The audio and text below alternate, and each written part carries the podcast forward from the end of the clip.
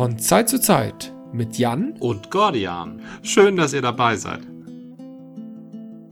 Ich war ja mal bei einer großen Playmobil-Convention, ja. wo sich mehrere Sammler von Nordstaaten, Südstaaten Figuren, was ja ein sehr kompliziertes Sammelgebiet ist, zusammengetan haben und tatsächlich die Schlachten des Bürgerkriegs in der richtigen Reihenfolge aufgebaut haben. Also pro Convention wow. eine. Okay. Ich, ich dachte, die Nordstaaten wären kein Problem, aber die Südstaaten. Problem ist beides.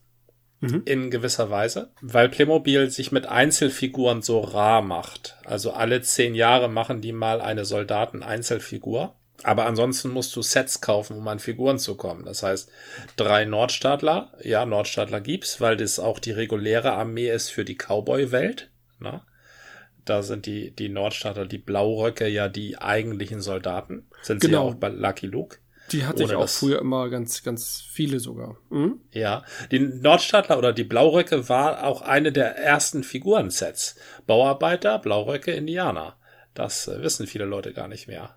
Und diesem Prinzip ist Playmobil eben treu geblieben und produziert auch heute noch Blaurock-Sets. Aber du musst dann halt, du kaufst dann, musst dann immer eine Kutsche kaufen, also einen Schatztransport oder sowas, um dann drei Blauröcke zu haben. Ach so. Und so summieren sich dann bei den Sammlern, summieren sich dann die Schatzkutschen. Ich glaube, ich habe zehn oder zwölf Schatzkutschen. Kann man die nicht wieder über Ebay oder Kleinanzeigen ver veräußern? Ja, im Prinzip schon du merkst im Prinzip, ähm, man sammelt, man wendet sich ja bei eBay auch größtenteils nicht an Eltern, die was für ihre Kinder suchen, sondern an andere Sammler. So. Ja. Und die Leute, die das Thema sammeln, die haben selber von diesen Schatzkutschen auch einige Dutzend. Da musst du schon auf einen treffen, der da ein größeres Projekt macht. Also sagen wir mal ein Schatzkutschen-Track oder sowas, der dann äh, welche sucht. Ne? Also ich weiß in meinem persönlichen Familienumfeld gibt es mindestens eine Person, die sich über eine Kutsche zum Beispiel sehr freuen würde. Ach, tatsächlich? Da, ja, ja. Das ist ein cooles Thema. Und Blauröcke sind da völlig unwichtig. Alles klar, okay, ja, danke für den Hinweis. Natürlich, ja, eine Schatzkutsche, ha, eine Schatzkutsche kommt demnächst mal vorbei galoppiert. das kann ich schon mal zusagen. Das, das kann man ja auf den Geburtstag irgendwie hinlenken. Dann hast du ein tolles Geburtstagsgeschenk und ein Kind, das dich nochmals äh, in äh, sein Herz schließt. Ja, das ist ja Win-Win-Win. Das ja. machen wir. ich habe mir schon mal ein Bier eingeschenkt. Eine Gose aus Estland und die ist gar nicht blass, sondern ganz trüb und irgendwie so Bernsteinfarben, wie ich das sonst nur von IPAs oder ähnlichen Bieren kenne. Was hast du denn? Ich habe die letzten Tage mit einer alten Tradition in unserem Hause gebrochen und ordentlich privat Bier vernichtet. Mache ich ja sonst nicht so gerne abends ein Bier. Und Oha. da war so, ja, ja, ja, da war das eine oder andere besondere Bier dabei und deshalb habe ich nur wieder heute mir zurückbehalten ein semi-besonderes Bier, aber es entspricht meinem Prinzip, auch immer mal bei den Großen anzutrinken, was die denn so für Besonderheiten machen. Irgendwann muss ich noch mal alle Folgen durchhören, wann du das letzte Mal eine kleine Brauerei genossen hast und irgendein spezielles Bier getrunken hast. Äh, in die letzten Folgen trinkst du immer von den großen Brauereien. Ich würde behaupten, im letzten halben Jahr mindestens.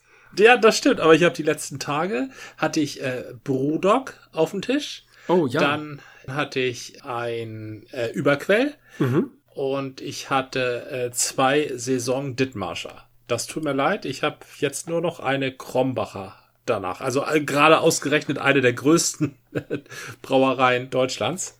Dir muss das doch nicht leid tun. Du bist doch auch auf die, du hast das ja nicht gekauft, weil du dieses Bier hast, sondern du willst es auch trinken. Oder hast ja, du es von jemandem geschenkt bekommen, der das nicht leiden kann? Nein, nein, nein. Ich habe das äh, absichtlich gekauft. Äh, Krombacher hat ja eine Linie, eine Braumeisterlinie. Mhm. Ähm, mit so einem angeriffelten, das finde ich total niedlich. Also da hast du so eine Krombacher Flasche, also so von so einer Millionenproduktion.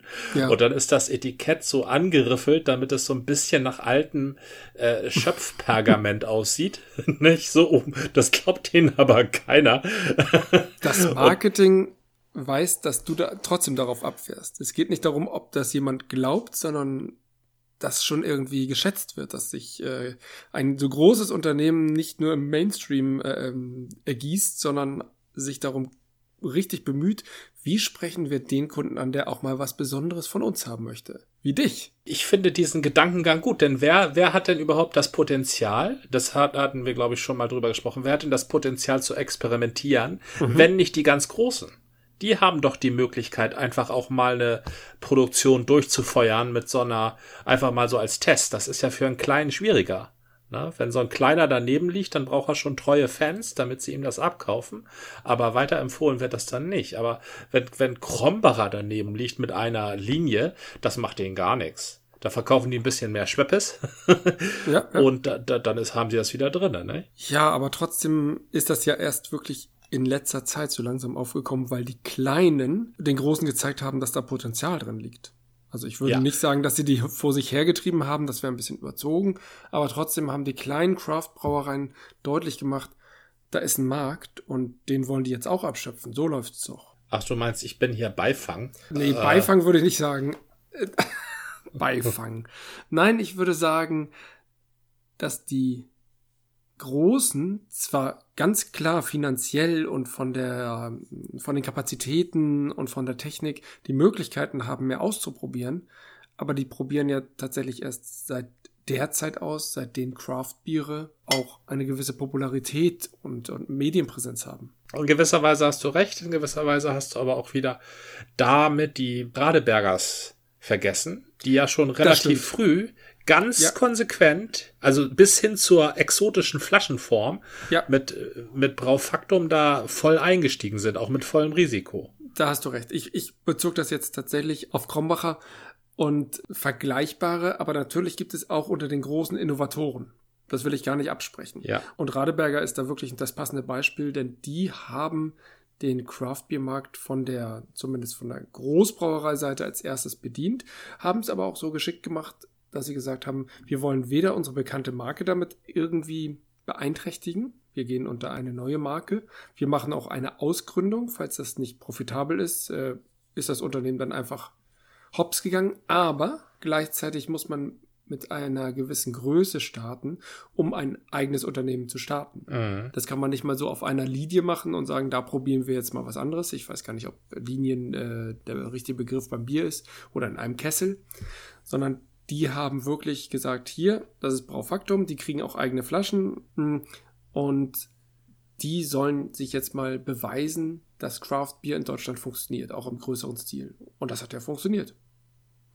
Ja, also Braufaktum ist tatsächlich, da, da gebe ich deiner vorsichtigen Formulierung ja völlig recht, eher die regelbestätigende Ausnahme. Mhm. Ne? Das haben nicht alle Großen gemacht, auch nicht alle Großen sofort, auch nicht alle Großen mit so einer Risikofreude. Mhm, genau. Und Krombacher würde ich dazu den zögerlicheren zählen. Die haben jetzt drei Linien aufgelegt und eine davon ist eben das Krombacher Brautradition Naturtrübes Dunkel. Mhm. So, das habe ich mir für heute gegönnt. Okay, ich habe eine Gose aus Estland und die ist dunkel und ganz trüb mit richtig mit Schwebeteilchen. Gefällt mir sehr gut. Das klingt mir wieder nach dem Baltic-Prinzip. Heißt die zufällig irgendwie Baltic irgendwie? Nee, die kommt aus Estland. Die heißt Fikaka. Impi Ach so, Imperial Gose. Ah. Und die heißt Pojala oder. Und ich bin sehr gespannt. Die hat auch ordentlich Wumms. Die hat nämlich 7,5 Prozent. Als kleine Erklärung für die Zuhörer, Imperial ist quasi gleichbedeutend mit Baltic. Ne? Und mehr von allem. Und mehr von allem, genau. Mehr ja. Wumms, XL. Genau. Ja, dann öffnen wir mal, ne? Na, dann mal. So, dann, dann lasse ich mal laufen. So, fertig. Ich bin bereit. Okay, dann mal. Auf, auf das, das, was, was es wert ist. ist. Hm. Boah! Das ist salzig. Holla. Das, das ist beliebig. Mann, Mann, Mann. ich glaube, wir haben gerade die extremen Enden des Bierkonsums hier. Also das Imperial Gose ist echt eine Nummer zu, zu viel für mich. Ja. Boah. Ähm, wie, wie ist es mit dem Eintrinken? Gerade die Gose muss man sich erstmal eintrinken. Ne? Stimmt. Aber das, das war erstmal ein Schock. Oh. ja. Das Gute an der Gose ist ja, Ah. dass die Gose eigentlich nicht anfällig für Handwärme ist. Ne? Gose, also eine gute Gose, äh, auch eine durchschnittliche Gose, schmeckt auch, wenn die äh, Urkühlschrankskälte von 8 Grad weg ist. Also auch wenn sie ein bisschen wärmer ist. Ne? Stimmt. Die hat wirklich einen intensiven Geschmack und ich muss mal sehen, ob ich da reinkomme. Ich würde sie als Wintergose bezeichnen. Also zumindest ist die wirklich durch ihren intensiven Geschmack auch für nicht so ganz heiße Tage immer noch sehr. Also Gose ist ja normalerweise sehr für die heißen Tage. Ich würde mal sagen, sp- spätes Frühjahr bis äh, zur Federweißer Zeit, denn Gose erinnert mich immer so ein bisschen an Federweißer. Gar nicht geschmacklich, aber irgendwie so vom Brimborium drumherum. Sehr gut beschrieben, sehr gut beschrieben. Gose, da schwingt viel, also bei mir, bei, bei uns beiden, sagen wir mal, wir haben Ja. uns schon sehr mit der Geschichte beschäftigt. Da schwingt immer so ein bisschen Kultus mit, ne? Das genau, hat- genau. Ja. Und die kann man locker auch im Dezember, also so Herbst bis in den Winter reintrinken. Das ist wirklich erstaunlich. Mein naturtrübes Dunkel von Braumeister, der hat hier auch noch ganz stolz drauf unterschrieben, Reinhold Fischer, ist ein durchdesigntes Bier. Das ist ein, ein Bier, das nicht wehtut. Das ist aber auch ein Bier, das nicht erstaunt. Und ähm, auf jeden Fall massentauglich. Also der Schaum ist 1A, der steht hier seit drei, vier Minuten. Ja. Zwei Zentimeter dick im Glas, also da passiert überhaupt nichts. Das äh, Bier sprudelt auch wie verrückt, was für ein naturtrübes nicht üblich ist. Das ist Nee. eher unüblich. Und es hat ein, ja, es ist ein angenehmer Dunkelbiergeschmack, also eine äh, äh, malzige Note, aber mehr als eine Note ist es auch nicht. Und äh, das stört auch den gängigen Pilztrinker nicht, äh, so ein Bier zu trinken. Also das ist ähm, von der Farbgebung her also sehr ansprechend. Also ein, ein dunkles, warmes, standardmäßig Bernstein, aber im Ganzen ja traditioneller Genuss aus Krombach. Also das ist, glaube ich, das beste, der beste Kommentar dafür. Fünf äh, Prozent hat das äh, Alkohol und das ist auch alles, was ich dazu sagen kann. Äh, tut nicht weh. Tu, tut nicht weh, aber überzeugt auch nicht gerade. Hm, ja. Meins würde ich jetzt auch mal nicht als überzeugend, aber sehr, sehr herausfordernd. Das geht so in die Richtung Wildwuchs. Ach, Die haben ja immer sehr mit sauren Bieren auch rum, äh, oder mit Säuren im Bier rum experimentiert. ja. Und die, so eine Gose würde denen sehr gut stehen. Das passt sehr gut ins Konzept. Salzig natürlich, aber deutlich säuerlich. Ist das nur das Salz oder ist da auch Koriander oder was weiß ich, was die Esten da reintun? Ähm, das ist so eine ganz kleine Schrift. Ich muss da mal ganz genau ran. Aber nichts, was du deutlich schmeckst anscheinend. Das ist so überlagert. Ähm, Oh, schade. Also Gerstenmalz, Weizen, Dinkel, Hopfen, Hefe, Rhabarber. Oh, da muss man Rosmarin. mal drauf kommen. Siehst du, Ro- Rosmarin, Rhabarber und Rosmarin, ja, also kein äh, Koriander. Äh, Koriander nehme ich ja immer so als asiatisches Gewürz wahr. Und Ra Rhabarber macht, erklärt diese Fruchtigkeit und die Säure. Ich finde Rhabarber Ja. immer großartig. Ja, Den süßt man ja üblicherweise und ich habe mir immer überlegt, könnte ich eigentlich auch ungesüßten Rhabarber ab, weil ich eigentlich ein sehr sauer Fan bin. Hm, Wenn ich das hier schmecke, hat das durchaus Potenzial. Und dazu dann noch Rosmarin, den, da ist irgendwie was, aber das hätte ich nicht als Rosmarin erkannt. Das ist ja. dann schon ein bisschen schwächer. Aber sehr cool. Also mittlerweile bin ich, du siehst, du hast völlig recht. Die Ja, Lernkurve oder die Gewöhnungskurve oder wie auch immer man das nennen muss, ist bei Gose gerne steil. Und dann landet Ja. man aber auch wirklich auf dem Berg. Und Ja, jetzt, jetzt finde ich es schon toll. Das ist großartig.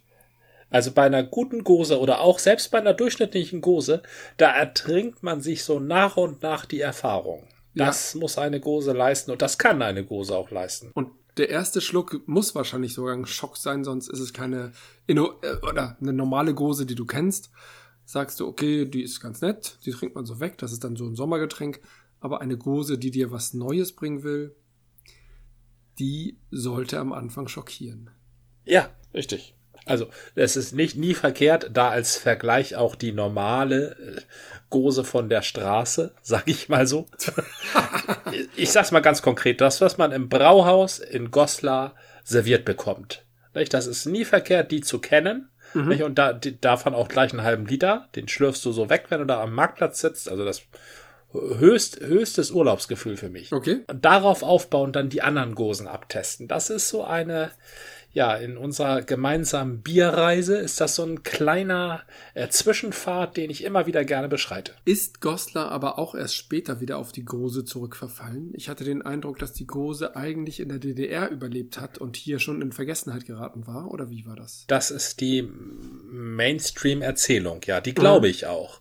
Dass die Gose wohl im Wesentlichen, ich glaube, das war in einem, in einer Bahnhofskneipe in Leipzig oder irgendwie sowas. Irgendwie Sachsen und Sachsen-Anhalt, so in dem Bereich. Bereich, ja. Ja, und Sachsen-Anhalt ist ja schon sehr dicht dran an Goslar. Ja, ja, klar, ist ja Harz auch. Mhm. Und in äh, Goslar allerdings kann ich dir äh, einfach nur berichten, da spricht man nicht davon, dass die Gose einmal vergessen war. Da ist natürlich die Brautradition ungebrochen seit mhm. Anno Konrad. das, okay, okay. Was, was anderes würde man in Goslar am Marktplatz auch noch, glaube ich, nie äh, behaupten. Also das Auf schon gar, gar nicht Fall. gegenüber so. Nein, nein, nein. Zugereisten, ja, aber es kann, Touristen. Kann, ja, es kann durchaus sein. Also ich, ich weiß, dass auf jeden Fall im Westen die Gose nicht vorhanden war zu meiner Zeit. Na, da war ich allerdings auch noch nie nicht viel in Goslar. Das stimmt. Also als Kind hatten wir eine Klassenreise in Goslar und ich kann es einfach nicht anders sagen. Ich habe mich damals noch nicht so sehr für Biere interessiert. Mehr für die Berge und für die äh, Pfalz, die, die ähm, Kaiserpfalz und sowas alles aber das Bier war mir damals ziemlich egal. Oh. Das hing vielleicht auch ein bisschen damit zusammen, dass ich in einem Weinhaushalt ähm, groß geworden bin. Alles hat seine Zeit. Das, nicht? Und das, der, der, der kleinkinderliche Geschmack, ich weiß das auch, dass Bier so ziemlich das letzte Alkohol war, dem ich mich öffnen konnte. Das, mhm. Weil das, das war für mich immer, ich bin ja auch im Schatten einer Brauerei aufgewachsen. Das ist was anderes, ja. Ja, diese Dufte da von Maische und Melze, das riecht auch nicht gut. Das stimmt. Riecht so nach faulen Kartoffeln oder sowas. Und da, da, da drängt man dann nicht hin. Mhm. Das kann ich sehr gut nachvollziehen. Urlaub. Ich habe dich neulich gefragt, habt ihr Urlaubspläne? Ja. Und da sagtest du, ja, Trier. Genau. Und da habe ich gesagt, ganz schlau gesagt, aha, eine Weintour. Mit Kind ist eine Weintour ein bisschen schwierig. Das Lustige ist, eben sprechen wir von Goslar und dort habe ich eine Klassenreise in der sechsten Klasse gemacht. Und jetzt sprechen wir von Trier und der Mosel. Und an die Mosel bin ich in der achten Klasse gefahren und dann nochmal in der dreizehnten, wenn ich mich recht entsinne. Und in der achten Klasse war das Interesse an Wein schon da, fing das langsam an und da konnte man auch, wir hatten, glaube ich, irgendwo so eine ganz vorsichtige Weinprobe, irgendwie sowas, oder ein, ein, äh, Winzerbesuch, irgendwie so. Und da haben wir auch mal genippt, aber ich bin mir nicht mehr ganz sicher. Das ist so eine diffuse Erinnerung und kann auch sich verschneiden mit unserer zweiten Klassenreise, in der es dann leider zum Bruch mit dem Klassenlehrer kam, denn der war am Wandern und an den Burgen interessiert und an den mittelalterlichen Städtchen. Und wir Jugendlichen waren dann doch sehr daran interessiert, den Wein intensiv zu genießen, auch über die Gebühr, was man ebenso als jugendliche Person macht. Und das führte dann dazu, dass auf Lehrerseite große Enttäuschung da war. Und seitdem war da so ein gewisser Bruch. Tatsächlich war vorher ähm, mit dem Tutor äh, eine ganz super Beziehung. Da war so eine persönliche Bindung. Aber danach war das so ein bisschen gebrochen glaube oder ich würde behaupten, da hat sich äh, auf beiden Seiten eine komische Vorstellung ergeben und auf Seiten des Tutors auch eine gewisse Naivität in dem, in dem Glauben an das Gute in, im Schüler. Ne, wenn wir sagen, wir wollen an die Mosel fahren und er sagt, oh ja, Burgen und Wandern und wir sagen, genau, dann ist es nicht bösartig gemeint, aber wir haben natürlich ihn im guten Glauben gelassen, äh, dass das alles genauso ist, wie er sich das vorstellt und nicht seine Vorstellung torpediert und gesagt, nee, nee, wir wollen uns besaufen, dann wäre das wahrscheinlich auch nicht gelungen. Und so waren wir da und es war, ja, es ging dafür, dass man da in so kleinen Örtchen ist, die so ein bisschen abgelegen sind, doch hoch her. Für, gut, wir waren Schüler. Ähm, wir haben nicht nur Wein, sondern hier und da auch Trester probiert. Das war auch alles ganz lecker. Das ist ja, ich sage immer, der, der Grappa des Nordens. Ja. Ähm, also, also Traubenschnaps. Und äh, ja, das war alles sehr lecker. Und ähm, aber jetzt mit Kind will ich dann doch tatsächlich keine Weinreise mit der Familie machen, sondern eine eine Wanderreise, ja. Wandern ist auf jeden Fall ein Thema und dann gucken, was da möglich ist. Trier ist tatsächlich ganz in der Nähe von unserem Urlaubsort. Ich habe damals Trier als extrem spannend wahrgenommen. Trier war ja in der römischen Zeit, in der spätrömischen Zeit eine wichtige Stadt im Norden. Ich glaube, Konstantin hat tatsächlich von Trier aus auch immer mal wieder regiert oder dort gewirkt. Das war, wenn ich mich recht entsinne, war das um 300 irgendwas, Konstantin. Na, auf jeden Fall finde ich das alles extrem spannend und äh, unser Kind hat sich auch schon für römische Geschichte interessiert, natürlich kindlich aufbereitet. Und wenn man die dann sich einfach mal angucken kann, ohne dass man gleich nach Rom fahren muss, ist das schon ziemlich cool. Und da gibt es ja noch andere Gebäude, da gibt es dann irgendwelchen Thermen, die waren dann auch noch ganz wichtig. Und ich entsinne mich noch an die eine Klassenreise, wo unser Fremdenführer, unser Guide, begeistert von den Fußbodenheizungen erzählt hat. Also das fand er ganz großartig. Das hat er zehnmal erwähnt. Ja. Darüber haben wir uns dann natürlich dann irgendwann schon ein bisschen lustig gemacht.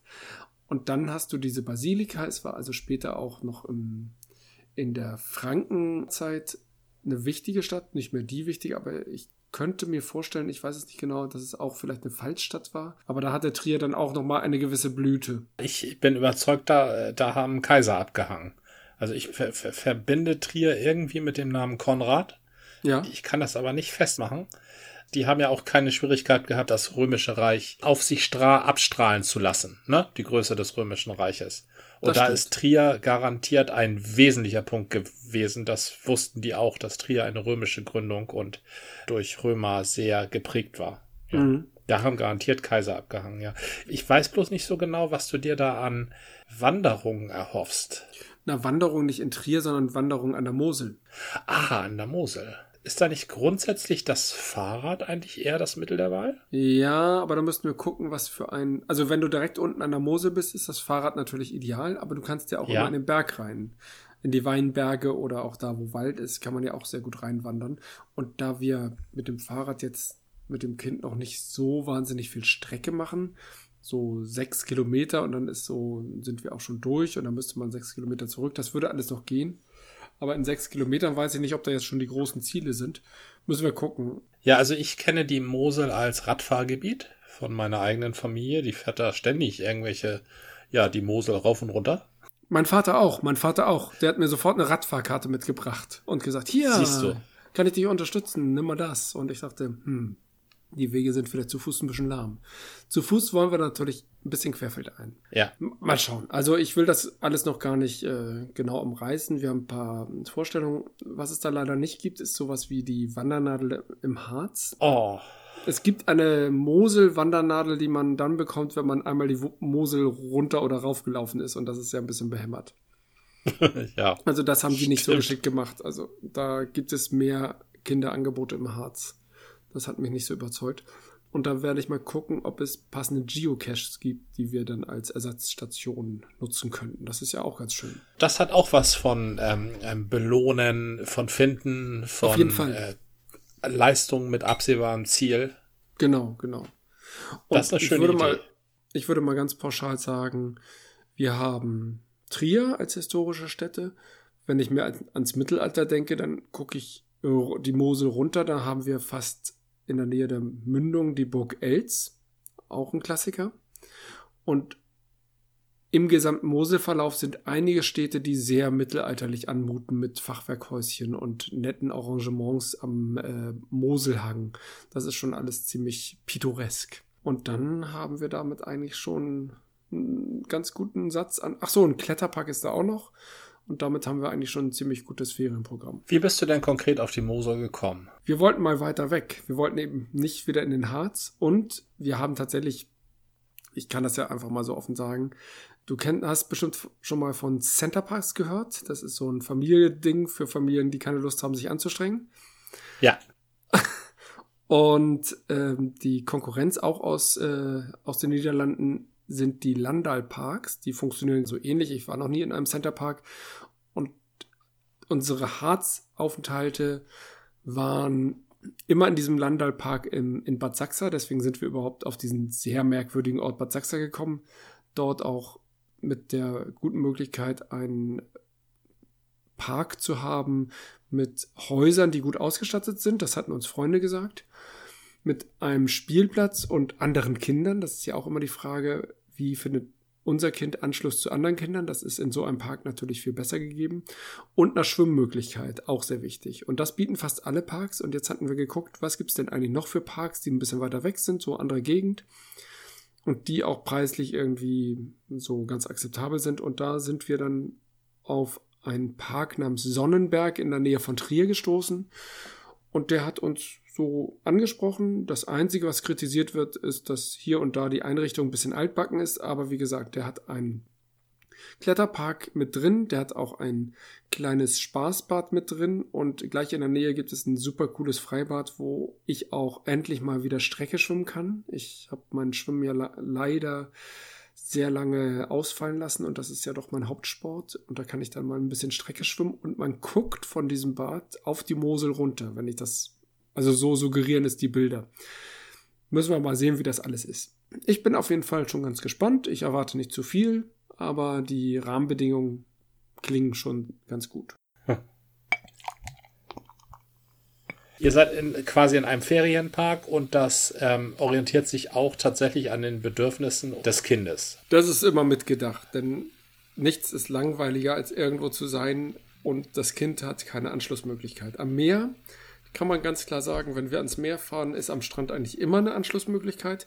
Da hat sich gezeigt, wir waren im Sommer in St. Peter-Ording und wir waren auch schon im Frühjahr in St. Peter-Ording und ich habe jedes Mal zusammen mit dem Kind große Löcher, tiefe Löcher, nicht große Löcher, sondern insbesondere tiefe Löcher gebuddelt. Am besten so tief, dass da schon das Wasser kommt.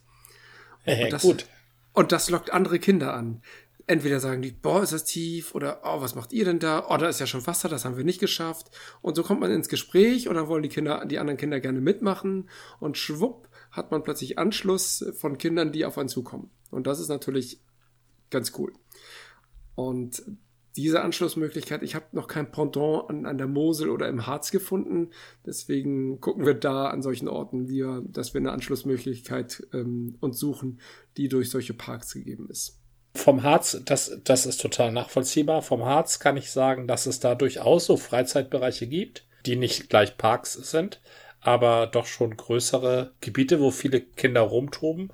Auch sicherlich schon mal den halben Tag, aber eben nicht zwei Wochen lang im Urlaub. Also das, mhm. das verstehe ich schon. Da, da sucht man sich tatsächlich einen Ort, wo das Kind die Möglichkeit hat, Ferienfreunde zu finden. Genau, genau, das wäre immer schon ganz cool. Auch wenn es nur für ein paar Tage ist äh, und nicht die ganze, gesamte Zeit, ist das für das Kind auf jeden Fall nett, ein bisschen mehr Ansprache zu haben als nur durch uns Eltern. Und habt ihr Urlaubspläne irgendwie jetzt so dieser Tage? Ähm, wir, wir fahren ja gerne ins Ausland, auch gerne mhm. mal für zwei Wochen mindestens.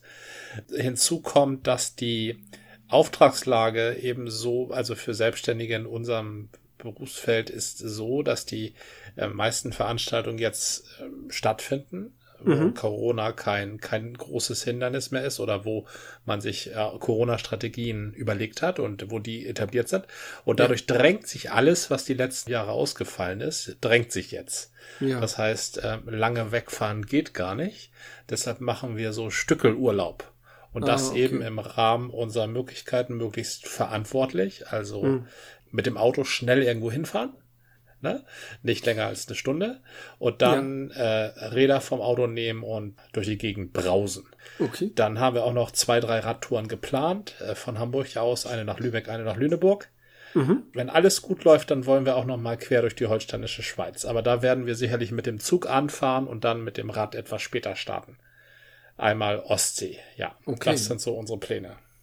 Also ihr bleibt dem Norden im Moment treu. Ja, wir bleiben dem Norden treu. Wir, sind, wir lieben das ja hier. Also ja, ja, ja. Ich, ich wollte das auch gar, gar nicht kritisieren. ja, das, also die, die Mosel, das, ähm, ich, ich weiß, wie das da aussieht, eben von meinen Verwandten, da kenne ich Fotos und so. Das ist schon prächtig, wenn das links und rechts so grün hochgeht, ne, ja. bis in den Himmel und, und, und in der Mitte schlängelt sich wie ein silbernes Band, wie äh, Genghis Khan singt, wie ein silbernes Band, so der Fluss äh, durch die äh, Weinberge. Das sieht schon toll aus, aber länger aufhalten Genghis muss Khan ich mich hat dann. Die Mosel besungen? Den Rhein. Ach so, den Rhein, ja, der ist ja so ähnlich. Aber hatte ich tatsächlich gar nicht äh, im Blick, dass die mal über die, den Rhein gesungen haben. Na gut. Ja, Lorelei heißt das Lied. Lorelei, lei, lei, unter dir da fließt der Rhein wie ein blaues Band durch das weite Heimatland. Lorelei, lei, lei, Schiffe ziehen an dir vorbei und du kämmst dein goldenes Haar. Besonders an dir vorbei. Ach so, natürlich an der Lorelei. Lorelei war ich tatsächlich noch nie. Hm. Ich weiß gar nicht, ob das interessant ist, wenn da nicht zufällig ein, ein Festival ist. Aber berühmt ist die Lorelei ja allemal. Also insofern ja. könnte sie schon interessant sein, auch als Wanderort oder so. Mal schauen. Aber da werden wir sicherlich nicht hinfahren, weil das dann doch ein bisschen weit weg ist von, also es ist erreichbar, aber schon die Burg Els finde ich grenzwertig. Da fährst du von Trier aus dann doch fast 100 Kilometer irgendwie quer durchs Land, um nur so eine olle Burg zu besichtigen. Vielleicht, vielleicht gibt es da mhm. noch eine andere, aber die Burg Els ist schon die bekannteste. War die nicht früher auch auf einem der Geldscheine? So Tausender oder 500er? Also den D-Mark-Geldschein? Burg Els sagt mir vom Namen her was, aber mit einer konkreten, ich verbinde es weder mit einem konkreten historischen Ereignis noch mit äh, einem bekannten Bild. Vielleicht war es auch die Wartburg. Also die, das Design der früheren Geldscheine, das ist heute ja nicht mehr so, aber das Design der früheren Geldscheine bezog sich ja immer auf irgendein Kunstwerk oder auf mehrere Kunstwerke. Mhm. Ne? Das waren immer Porträts von mehr oder minder bekannten Persönlichkeiten, die was mit Geld zu tun hatten. Ach so. Oder auf der Rückseite, da war dann immer äh, ein Bauwerk, was damit so semi zu tun hatte. Das Lübecker Holstentor ja, zum Beispiel. Ja. Auf dem 50er, glaube ich. Ja, ja, ja. Daran ja. entsinne ich mich noch. Ist echt schon ein paar Tage her. Das waren die D-Mark-Scheine der 80er. Also vielleicht auch der Richtig, 70er, das, das, das weiß ich nicht genau, aber 70er, 80er so. Genau. Mich treibt gerade etwas um. Ich habe im Zuge der, hm, ich sag mal erstmal Berichterstattung und der angekündigten Änderung der AGBs von WhatsApp also von Facebook für WhatsApp 2021 doch sehr intensiv geguckt, ob ich mich von WhatsApp trennen kann und habe das Stück für Stück gemacht, habe nie diese neuen AGBs akzeptiert, bin da auch bisher nicht in Probleme gekommen und habe jetzt seit einigen Wochen tatsächlich kein WhatsApp mehr laufen. Die Gruppen, die ich hatte, die meisten ließen sich in Signal abbilden. Und äh, ein, zwei Gruppen, da gibt es kein Ponton. Das eine ist die Klassengruppe äh, vom Kind. Da muss ich gucken. Da heißt es aber auch, die wichtigen Nachrichten kommen dann doch über E-Mail. Und ich muss auch sagen, dass meine Frau ja trotzdem noch WhatsApp hat. Die ist da nicht so hinterher, so dass ich nicht völlig von der Information abgeschnitten bin. Was, was natürlich so eine halbherzige Geschichte ist. Wenn äh, ich sage, ich habe kein WhatsApp mehr, aber die, die Frau hat dann noch das äh, WhatsApp und deswegen kann ich immer noch auf die Information zugreifen. Aber es war für mich auch mal ein Versuch, ob das wirklich funktioniert. Und bisher, so im Großen und Ganzen, klappt das tatsächlich. Ich hatte Sorge, dass ich mit äh, anderen Messenger-Diensten nicht so gut ausgestattet bin. Ziemlich viele erreiche ich über Signal, einige dann doch nur über Threema, was ich aber auch in Ordnung finde, und einige sind nur über WhatsApp zu erreichen. Dann sage ich, na, es, es gibt auch immer noch SMS wenn man gar nichts anderes will. SMS ist jetzt kein sicherer Dienst, aber den nutzt man ja auch nicht so wie Messenger-Dienste, die man ständig dann mit äh, langen Threads irgendwie hm, füllt. Und ich finde, dass ich war mir nicht sicher. Ich finde, das Experiment ist im Moment so ganz gut gelungen. Ich bin mal gespannt, wie lange ich das durchhalte.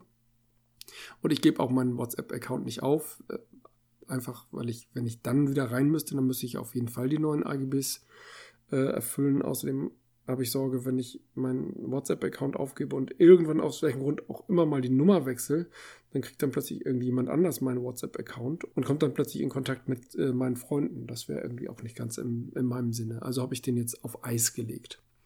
Und ich muss sagen, eine WhatsApp-freie Zeit ist mir bisher schon seit ein paar Monaten gelungen. Ja. Aber die Intention war ja nicht mehr Zeit zu haben und weniger belästigt mit den Kinderfotos von anderen Eltern, sondern was war die Intention? Warum hast du das getan? Die Intention war tatsächlich von dem Facebook Messenger wegzukommen und den doch sehr zwielichtigen hm, AGBs, die sehr explizit sagen, lieber Kunde, du erlaubst uns ab jetzt die Verbindung deiner Daten über unsere verschiedenen Dienste. Das bedeutet also insbesondere für mich, Instagram habe ich ja nur ganz wenig. Hm, ich habe da zwar einen Account, aber irgendwie habe ich das immer noch nicht so richtig an den Start gebracht. Aber es würde auf jeden Fall Facebook und WhatsApp bedeuten. Und da kommt ins Spiel, dass ich Facebook, das habe ich ja schon sehr lange eigentlich auf Eis gelegt, also nicht völlig stillgelegt, aber so alle halbe Jahr mal reingeguckt, ob da irgendwas Wichtiges ist. Ich bin ja doch so ein Twitter-Kind geworden. Und vor kurzem habe ich eine Einladung bekommen zu einer Facebook-Gruppe zum Thema Fanzine. Wir machen ja beide das Fanzine-Archiv und äh, da gibt es natürlich viele Möglichkeiten, alte Fanzine-Macher zu finden, denen wieder zu begegnen und mit denen in Kontakt zu kommen. Und da hat Facebook natürlich eine unschlagbar gute Möglichkeit der Erreichbarkeit oder der, der Breitenwirkung. Und da das Fanzine-Archiv genau darauf angewiesen ist, mit den alten Machern von damals in Kontakt zu treten, um deren Unterstützung zu bekommen, vielleicht auch Lizenzierung für alte Artikel oder sonst was, alte Beiträge, war mir das ganz wichtig, dass ich da reingehe und plötzlich bin ich wieder Facebook aktiv und dafür nicht mehr WhatsApp aktiv. Das ist irgendwie eine merkwürdige Verschiebung. Und wenn ich jetzt WhatsApp wieder nutzen würde, dann würde Facebook meine WhatsApp-Daten und meine Facebook-Daten verkitteln und äh, da irgendwelche Sachen rausziehen oder auch meine ganzen Freunde würden dann ja auch entsprechend mh, hm, vernetzt werden bei Facebook. Und das ist eine Sache, die, da traue ich diesem Konzern einfach gar nichts zu. Also was Datenschutz anbelangt, ich meine, dieser Konzern hat damit angefangen, oder als Konzern noch nicht, aber Mark Zuckerberg hat, wenn ich dem Film trauen darf, aber ich glaube, das ist unbestritten, damit angefangen, in der Highschool die Fotos von irgendeiner Dateiliste sich zu greifen und die Leute einfach in sein frisch gebildetes Facebook reinzupacken, ohne dass er sie gefragt hat. Das ist die Haltung von Mark Zuckerberg. Daran erinnere ich mich auch aus dem Film, ja. Genau. Der ist von einem Herrn Eisenberg gespielt worden. Das fand ich sehr lustig. und die Haltung, die dem zugrunde liegt. Ich will nicht sagen, dass sich Menschen nicht ändern können, aber ich habe im Laufe der Zeit nicht erkennen können, dass Mark Zuckerberg oder der Facebook-Konzern irgendwie dem Anspruch, den sie ja immer sehr gerne schreiben, wir nehmen deine Privatsphäre sehr ernst, wirklich gerecht wird. Ganz und gar nicht. Die versuchen, die nehmen meine Daten sehr ernst. Die können sie nämlich sehr gut an ihre Werbekunden nicht weiterverkaufen, sondern sie für ihre Werbung nutzen. Aber das ist deren Konzept. Das ist auch legitim wenn man mit Werbung arbeitet und der Deal ist, wir bieten dir hier etwas an und nutzen dafür die Daten. Das war von vornherein der Deal. Aber es war auch der Deal von vornherein, wir haben jetzt Facebook und WhatsApp in einem Konzern und halten diese Daten getrennt und verbinden sie nicht. Das war der Deal, als sie damals WhatsApp gekauft haben. Dahinter gehen sie alle Kunden und dahinter gehen sie auch den WhatsApp-Machern, denen sie das damals ja auch zugesagt haben, und den Aufsichtsbehörden. Das war die Aussage von Facebook, wenn ich mich recht entsinne, vor fünf, sechs, sieben, acht Jahren. Ich weiß gar nicht, wann WhatsApp gekauft wurde. Und das versuchen sie gerade auszuhöhlen. Ich weiß nicht, ob das trickreich ist. Das scheint mir alles sehr plump zu sein. Aber sauber ist es auf jeden Fall nicht. Und das zeugt weiterhin davon, dass der Facebook-Konzern sich einen Dreck um Datenschutz und Privatsphäre kümmert. Also ich bin immer nicht davon, ich bin nicht leicht davon zu überzeugen, dass der Facebook-Konzern nun um einiges besser ist als der Twitter-Konzern. Aber ich ähm, halte auch die, dieses Prinzip der personalisierten Werbung ja für gar nicht schlecht. Ich halte das ja für, also mir bringt es sehr viel, personalisierte Werbung. Ich finde das sehr praktisch aufgrund meiner ähm, meines Surfverhaltens weiß mein Computer, und das ist sowohl bei den Zeitungen, die ich aufschlage, als auch bei, also äh, weiß mein Computer einfach, dass ich mich für Outdoor interessiere, äh, ähm, für, ja, für Trekking, mhm. ähm, für den Harz. für die Nord- und äh, Ostsee. Das weiß der alles für Fahrräder. Und der bringt mir immer die neuesten. Also wenn Globetrotter irgendwas im Angebot hat, dann sehe ich da gleich hier fünf Jacken, zwei Hosen auf der linken Seite. Und wenn im Harz eine neue Attraktion eröffnet, dann habe ich gleich oben links äh, größte Hängebrücke der Welt äh, über die Okertalsperre. Wusste ich auch noch nicht, habe ich erst vor zwei Wochen erfahren. Personalisierte Werbung finde ich praktischer als unpersonalisierte Werbung, die mich gar nicht interessiert. Und Werbung kommt ja sowieso vor. Und da habe ich doch lieber persönlich auf mich hm. zugeschnittene Werbung. Werbung kommt bei mir tatsächlich wenig vor. Also Twitter ist völlig werbefrei. Stimmt nicht, ab und zu kommt ein Tweet, der ist gesponsert. Das ist Werbung bei denen. Die einzige Werbung, die ich kenne. Und die blocke ich dann einfach und dann gibt es diese Werbung nicht mehr. Und bei Facebook gibt es tatsächlich für mich auch keine Werbung wegen der Werbeblocker. Aber ich möchte nicht, dass Facebook das sammelt nicht dein Computer, sondern das sammelt ja Facebook auf deren Servern und Facebook legt Verkehrsdaten an und gleicht die Verkehrsdaten von WhatsApp mit den Verkehrsdaten von Facebook ab, gleicht deine Beziehung ab, mit wem bist du befreundet, mit oder mit wem bist du verbunden auf Facebook und auf WhatsApp und so weiter und so fort. Da hat Facebook einen wahnsinnigen Datenpool, den es mit dem Datenpool von WhatsApp, der auch nochmal wahnsinnig groß ist, verknüpft und damit eine Datenmacht hat, die ich keinem Menschen einfach geben möchte. Ich habe einen Dienst und ich habe einen zweiten Dienst und möchte nicht, dass diese Dienste plötzlich im Nachhinein miteinander verknüpft werden. Unabhängig welchen Vorteil mir das bietet. Das bedeutet einfach, ich gebe einem Unternehmen den, die doppelte Datenmacht, was auch immer dieses Unternehmen damit macht. Du hast öfter schon mal gesagt, wenn wir unsere Daten dem Staat geben und dann ist nur irgendwann die falsche Regierung da und dann haben sie unsere Daten, dann haben wir ein Problem. Das gleiche passiert auch mit Unternehmen. Wenn wir unsere Daten einem Unternehmen geben und irgendwann entweder missbraucht dieses Unternehmen das, ich sage nur die Vorfälle um die Trump-Wahl 2016 und ähm, wie hieß nochmal dieses Unternehmen, was diese tiefe Analyse, diesen Facebook-Missbrauch? Cambridge Analytica. Facebook hat schon bewiesen, und zwar nicht nur dort, sondern auch noch an anderer Stelle in verschiedenen Wahlzusammenhängen, dass es die Daten missbraucht für zielgerichtete manipulative ja. Werbung, um politische Verhältnisse zu ändern. Facebook ist also nicht nur von Anfang an ein Datenmissbraucher, sondern auch in seiner jetzigen Machtposition ein höchst kritisches Unternehmen, was demokratiegefährdend ist. Und wenn Facebook diese Datenpools nicht nur von WhatsApp und Facebook, sondern auch von Instagram zusammenführt, bedeutet das eine Macht, die sie Unternehmen zur Verfügung stellt, die eben nicht irgendwelche positiven Eigenschaften haben. Selbst wenn Facebook für sich erstmal nichts Böses will oder sich immer als Saubermann darstellt, mit welchen Begründungen auch immer, bietet es diese Daten Unternehmen an, die ganz plump gesagt böse sind. also die Beurteilung gut und böse ist in diesem Zusammenhang, glaube ich, nicht ja, ähm, überspitzt, überspitzt. zielführend. Na? Aber Demokratie abbauend oder Demokratie bestätigend, obwohl Demokratie bestätigend äh, möchte ich auch mal mhm. bestreiten, dass es sowas im eigentlichen Sinne gibt. Ne? Aber Demokratie ja. äh, äh, abbauen, das gibt es ja durchaus. Das ist tauglicher. Das hat nicht zunächst einmal nichts mit böse zu tun, sonst wäre ja zwei Drittel der Welt böse. nur, nur weil die undemokratisch sind. Die Leute sind sie ja nicht gleich böse. Aber ähm, ja, das ist ein valides Argument. Ich muss aber sagen, Cambridge Analytica hat ja nicht mit Laserstrahlen dein ähm, Hypothalamus aufgelasert, sondern hat geschaut, bist du ein reaktionäres Arschloch, der Fremde hasst, äh, Frauen unterdrückt und äh, derzeit arbeitslos ist und tendenziell zu Diabetes Typ 2 neigt, dann wirst du ab jetzt nur noch mit ähm, Hillary Clinton ähm, äh, ist Kinder auf Pizza gefüttert. Na, das hat Cambridge Analytica gemacht. So. Und wenn du, wenn du tatsächlich so jemand bist, ja, dann bist du für sowas anfällig. Na, dann kann, können die was mit dir anfangen.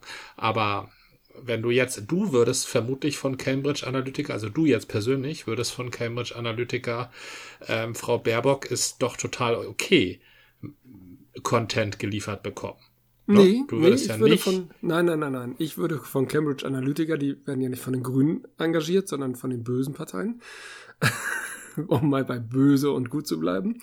Ähm, Ich würde Werbung und Material bekommen, die meine Haltung und meine Idee, ich müsste unbedingt wählen gehen, versucht zu unterminieren und meine Haltung zu zersetzen, die Zweifel sät und äh, oder streut. Ist, ist auch egal. Zweifel unter die Leute bringt, die ähm, mich verunsichert und mein Wahlverhalten möglicherweise in Frage stellt auf die Weise, dass ich irgendwann sage, ich weiß gar nicht, was ich wählen soll, oder ich wähle mal die Partei, oder ich wähle die, hm, ich weiß gar nicht, wie sie heißt, die Klimaliste. Zwei Parteien, ja.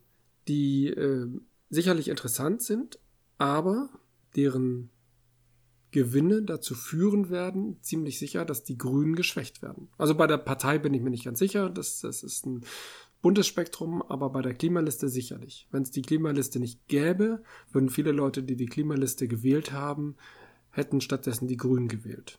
Also du, also, also aus Angst oder aus Furcht vor Beeinflussung möchtest du nicht, dass Facebook deine Daten hat. Jetzt hat Facebook aber deine Daten, WhatsApp hat sie in gewisser Weise auch und Facebook kann darauf reagieren. Aber du sagst, wenn, wenn ich, wenn ich darauf achte, dass diese Daten möglichst unvollständig sind, dann werden wenigstens keine Freunde von mir mit ähm, Werbung von der Klimaliste belästigt. Facebook hat natürlich ganz viele Möglichkeiten, in die Daten von mir und von allen anderen reinzugucken, denn Facebook analysiert den Inhalt. Bei WhatsApp, voll verschlüsselt, wird nicht der Inhalt analysiert, sondern nur die Verkehrsdaten. Mit wem kommuniziere ich wann? Und die Verkehrsdaten sind mindestens genauso entscheidend, während ich mit Facebook ja einen bestimmten Umgang habe. Ich informiere mich oder ich äh, bringe mich mit bestimmten Gruppen in Verbindung. Jeder nutzt Facebook anders. Aber bei mir ist es so, jetzt zumindest zum jetzigen Zeitpunkt vor, habe ich ja Facebook fast gar nicht genutzt. Jetzt interagiere ich mit einer gewissen Gruppe, die völlig unpolitisch ist. Also nicht unpolitisch im Sinne von, die Leute sind da unpolitisch, aber die Fanziner haben keine politische Ausrichtung. Also vielleicht kann man so im Großen und Ganzen sagen, sie sind gegen Hass und Fremdenfeindlichkeit und, und Nazis, aber das ist dann auch schon alles. Da gibt es sicherlich Konservative, ich, ich weiß es sogar, und es gibt sehr äh, bis ins Sozialistische und Linksliberale und sonst was gehende Personen. Das hat sich möglicherweise in den letzten Jahren auch nochmal verändert, aber egal. Das Spektrum ist, glaube ich, immer noch recht breit aufgestellt. Facebook weiß anhand der Daten, die diese Leute in anderen Zusammenhängen schreiben, natürlich, wie die politisch drauf sind. Von mir würde ich mal behaupten, wenig. Aber anhand meiner WhatsApp-Daten könnte Facebook mich mit meinen wirklichen Freunden und nicht meiner Community für ein gewisses Thema in Verbindung bringen und dann genauere Sachen analysieren. Das heißt, anhand von WhatsApp könnten sie mir auf Facebook passende Werbung liefern oder eben auch manipulative Werbung, passende manipulative Werbung. Und deswegen halt. Ja, okay. Ich sehe dich weiterhin nicht gefährdet durch manipulative Werbung. Also, das ist, glaube ich, etwas, was dich nicht unbedingt betrifft. Die Menschen unterschätzen Werbung. Gerade die äh, Menschen, die ein bisschen was im Kopf haben, fühlen sich immer sehr sicher und sind doch unterbewusst viel leichter einzufangen, als man immer denkt. Ich denke nicht. Auch wir beide. Ich denke nicht. Ich, ich denke, ich schlaue denk, Menschen sind nicht leicht anzufangen. Ich denke das auch immer, aber ich befürchte, wir überschätzen uns da. Oder schätzen die manipulativen Fähigkeiten von bestimmten Werbemaßnahmen falsch ein. Ja, ich, ja, das natürlich, also das, die Gefahr besteht immer, man soll sich nicht für zu schlau halten und man soll sich nicht für unbeeinflussbar halten. Und sicherlich kommt das vor, also so, sobald ich, äh, sobald ich die, den Drang verspüre, nicht zu wählen, ne? Mhm. Werde ich mich da nochmal kritisch hinterfragen. Bisher verspüre ich den unbändigen Drang zu wählen. ich verstehe auch den unbändigen Drang, mich in die Gesellschaft einzubringen, sowohl äh, äh, körperlich, indem ich an großen nationalen Surveys zur Aufklärung gerade im Gesundheitsbereich beitrage, sowohl aktiv als auch passiv, mhm. und gestalterisch, indem ich mich ähm, gemeinnützig sehr stark engagiere, und zwar überall also was mir über den Weg läuft. Aber ja. sobald das nachlässt, dann werde ich mich nochmal hinterfragen, ob das nicht vielleicht an meinen Facebook-Aktivitäten liegt. Ich frage da jetzt nur bei dir so konkret nach, weil ich ja eine völlig andere Gefahr der Datenausnutzung sehe, und zwar eine konkrete Gefahr. Okay. Viel kritischer ist nämlich unser Bezahlungsverhalten. Unser Bezahlverhalten äh, bei Online-Bestellung, aber noch viel mehr bei ähm, Kreditkarten bezahlen. Oder nicht Ja. Kreditkarten, sondern überhaupt Bankkarten bezahlen. Ja. Beim, beim Supermarkt oder bei anderen Anschaffungen. Na, das, ähm, das sind Daten, die kann eines Tages jemand richtig gebrauchen, um uns Mhm. richtig zu ärgern. Und zwar nicht mit irgendwelchen, mit irgendwelchen Wahlwerbespots oder Demokratie zersetzenden Spots, was eklig genug ist, sondern persönlich. Ja. Zum Beispiel unsere Krankenkasse. Eines Tages wird entweder unsere Krankenkasse unsere Bank oder unsere Bank unsere Krankenkasse kaufen. Ne? Oder beide sind bei BlackRock. aber Alle aber eines Tages BlackRock. wird, Genau, Ja, die Daten und eines Tages wird das so sein. Ja. Genau, und dann wird deine, deine Krankenkasse wissen, dass du seit deinem 45. Lebensjahr jeden Tag ein Bier verhaftest oder zwei. So. Und nicht schwimmen gehst. also keinen Ausgleichssport machen. Das weiß meine, Krankenka meine Krankenkasse, glaubt tatsächlich, ich mache keinen Sport. Aber das schon seit Anfang an, weil ich mein Schwimmen ja häufig tatsächlich in Bar bezahlt habe. Ich, ich habe eine Karte Ah. von, von Bäderland. Und Ja. na, mal so, mal so. Ich habe mal äh, mit Karte bezahlt und mal in Bar. Und diese Karte lade ich mittlerweile mit 125 Euro, glaube ich, auf. Und da kann ich eine ganze Weile Ja. von schwimmen. Da weiß meine Krankenkasse gar nichts davon. Das ist natürlich fatal. Das Also ist nicht schlau. Das solltest du ihr dringend mitteilen. Also wenn du etwas für dein, ja, wenn du etwas für deine, äh, wenn du eines Tages pflegebedürftig bist oder krank wärst, wenn du etwas dafür tun möchtest, dass du dann gut behandelt wirst, solltest du ähm, Zigaretten, Alkohol und äh, äh, Salz sowie fetthaltige Nahrung bar bezahlen Mhm. und äh, Vollkorn, Leitprodukte sowie sportliche Aktivitäten per Bankkarte. So. Okay. Dann wird nämlich eines Tages deine Krankenkasse wissen, ach, der Herr S. Punkt, der hat ja sein ganzes Leben lang Sport gemacht und Leitprodukte zu sich genommen und nie getrunken, nie geraucht und äh, nie fett und salzig gegessen. Der kann ja gar nichts dafür, dass er, was weiß ich, Fettleber oder Diabetes Typ 2 hat oder so. Ne? Und dann werden sie sich normal behandeln. Andererseits, wenn die halt sehen, dass du seit du mit äh, äh, Bankkarte bezahlst, Risikopatient bist, also quasi Risikopatient, dann Mhm. werden sie dir sagen, ja, die Leistung müssen wir leider streichen. Sehen Sie mal zu, wie Sie damit klarkommen. Und das wird passieren, denn das Gesundheitssystem wird teurer werden, gerade jetzt mit den Gehaltserhöhungen, die da anstehen Ja. und mit den Stellenabbau, der da ansteht. Das Mhm. wird teurer werden und das wird gerade in der Zeit, wenn wir alt und äh, bedürftig sind, sehr darauf geachtet, wer welche Leistung erhält. Das wird jetzt schon diskutiert, für wen sich das überhaupt lohnt, Leistungen anzuleiern. Ne? Ja. Und das wird später noch viel stärker diskutiert werden. Und wenn alles weiter digitalisiert wird, dann wird es gar nicht mehr diskutiert. Dann guckt der Arzt, der deine Diagnose stellt, der guckt direkt in deine Daten rein, wann du was wie genossen hast. Und dann wird er sagen, ja, da kann ich Ihnen leider nichts aufschreiben. Das bekomme ich bei der Krankenkasse nicht durch. Und das ist, das ist etwas, wo, wo man wirklich auf seinen, ähm, wie heißt das, digitalen Fußabdruck Ja. achten sollte. dass man jetzt schon, da, nein, was heißt jetzt schon? Ja. Am besten schon zehn Jahre früher darauf achtet, äh, geachtet hätte, die doofen Sachen, die ungesunden Sachen nur bar zu bezahlen. Das Problem ist, spätestens mit der Pandemie habe ich ja auch intensiv angefangen, Getränke, also alkoholische Getränke, im Internet zu bestellen. Und das läuft ja immer Mhm. irgendwie über Karte. Ich muss noch mal Ja, nachvollziehen, ob, ja, ich muss noch mal, ja, welche Chance hast du denn? Barzahne online ist schwierig. Ich muss noch Ja. mal nachschauen, PayPal die Informationen, was ich denn kaufe, weitergibt. Also im Moment zahle ich meistens mit PayPal. PayPal zieht das von meiner Kreditkarte ab, aber weiß meine Kreditkarte denn, was PayPal da bezahlt? Das weiß ich nicht. Zumindest wie ich es sehe. Es kann ja noch sein, dass da interne Informationen sind, die mir gar nicht gezeigt werden. Das werde ich auf jeden Fall mal prüfen. Vielleicht ist PayPal ein Weg oder GiroPay wahrscheinlich noch weniger, denn das ist ja das Angebot der Banken. Ansonsten müsste man sehen, dass man PayPal irgendwie auflädt mit Bargeld, also mit Bargeld, genau, mit ähm, Guthaben. Und dann wird der Kreditkarte das nicht mehr gemeldet. Oder noch ein weiteres Bezahlsystem. Bitcoin. Bitcoin. Bitcoin macht uns unabhängig. Aber ich glaube, mein, mhm. äh, mein. Getränkelieferant akzeptiert noch keine Bitcoin. Hm. Mist. Ich glaube, und, und ob deine Krankenkasse nun deine, ähm, deine Bank kauft oder PayPal gleich drauf zu. ich glaube auch, dass PayPal in nicht allzu ferner Zukunft so ein Informationsregister aufziehen wird, wie die Schufa jetzt schon ist. Ja, und einfach, ja, wenn sie das nicht schon gemacht haben. Also wenn ja. ich PayPal wäre, würde ich das machen. Da würde ich den ja, allen PayPal Betrieben. ist eigentlich noch viel, viel kritischer. Du hast recht. PayPal muss man gegenüber sehr, sehr vorsichtig sein. Ich versuche tatsächlich meine Bezahlvorgänge zu splitten. Immer wenn es geht. Ähm, Amazon habe ich äh, fast gar nichts mehr gemacht, aber Amazon habe ich natürlich über Amazon bezahlt.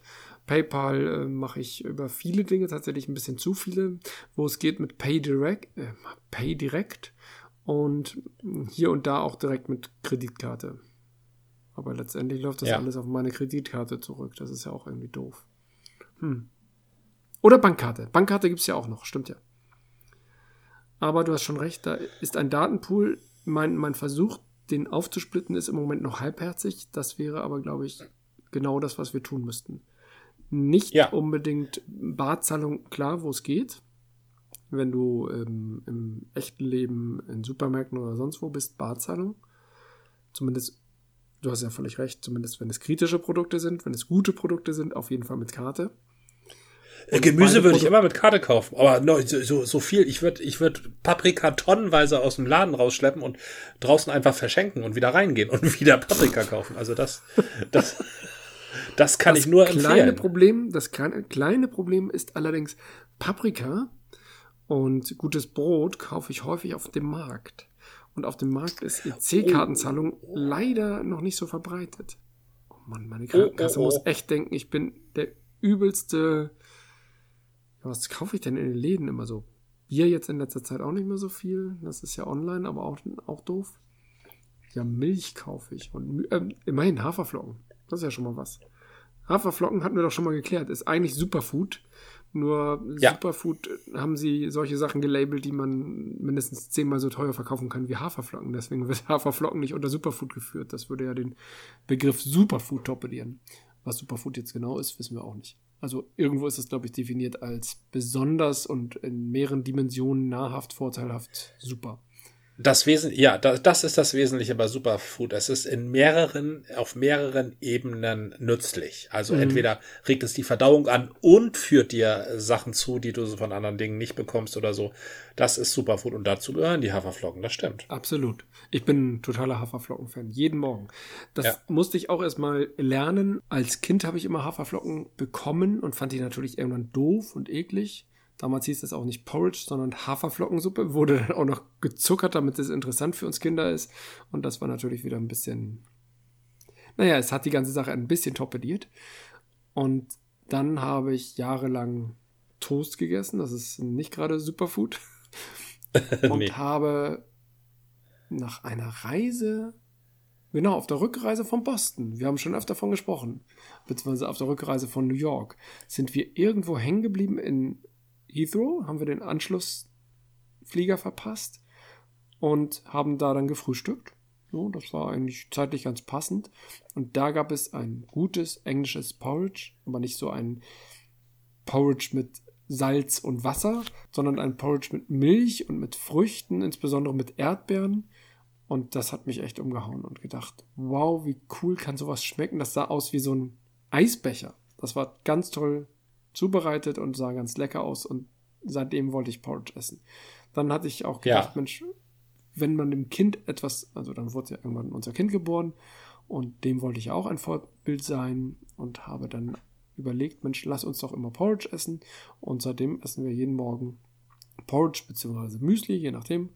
Und das Kind isst das ganz normal mit und findet das auch super. Und die einzige Besonderheit, die das Kind jetzt für sich entwickelt hat, es hat irgendwann mal ein komisches Zimt, Zucker, Anis, Lebkuchengewürz geschenkt bekommen, wo natürlich auch ein gewisser Zuckeranteil da ist und damit süßt es sich jetzt sein Porridge, aber auch mit ganz anderen, ich, ich weiß gar nicht, warum da Anis drin ist. Das ist irgendwie so ein weihnachtliches Gewürz und das findet das Kind ganz toll.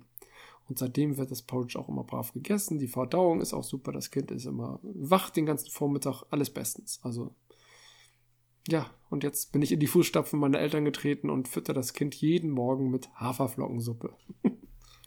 So setzte sich die Sachen fort, manchmal unbewusst. Genau. Manchmal fallen die Dinge ineinander wie ein gutes Tetris-Spiel. Oh ja, Tetris, das Tetris des Lebens. Ja, So, ich weiß nicht, wie es bei dir ist. Mein Bier ist alle. Die Zeit ist um. ja, äh, Moment, ich muss noch, also, letztes Nochmal den letzten Schluck nehmen. Mhm. Richtig, ja, dann, dann, dann danke ich dir sehr schön. Ja, Das war eine Folge des Podcasts von Zeit zu Zeit mit Gordian und Jan. Bis zum nächsten Mal.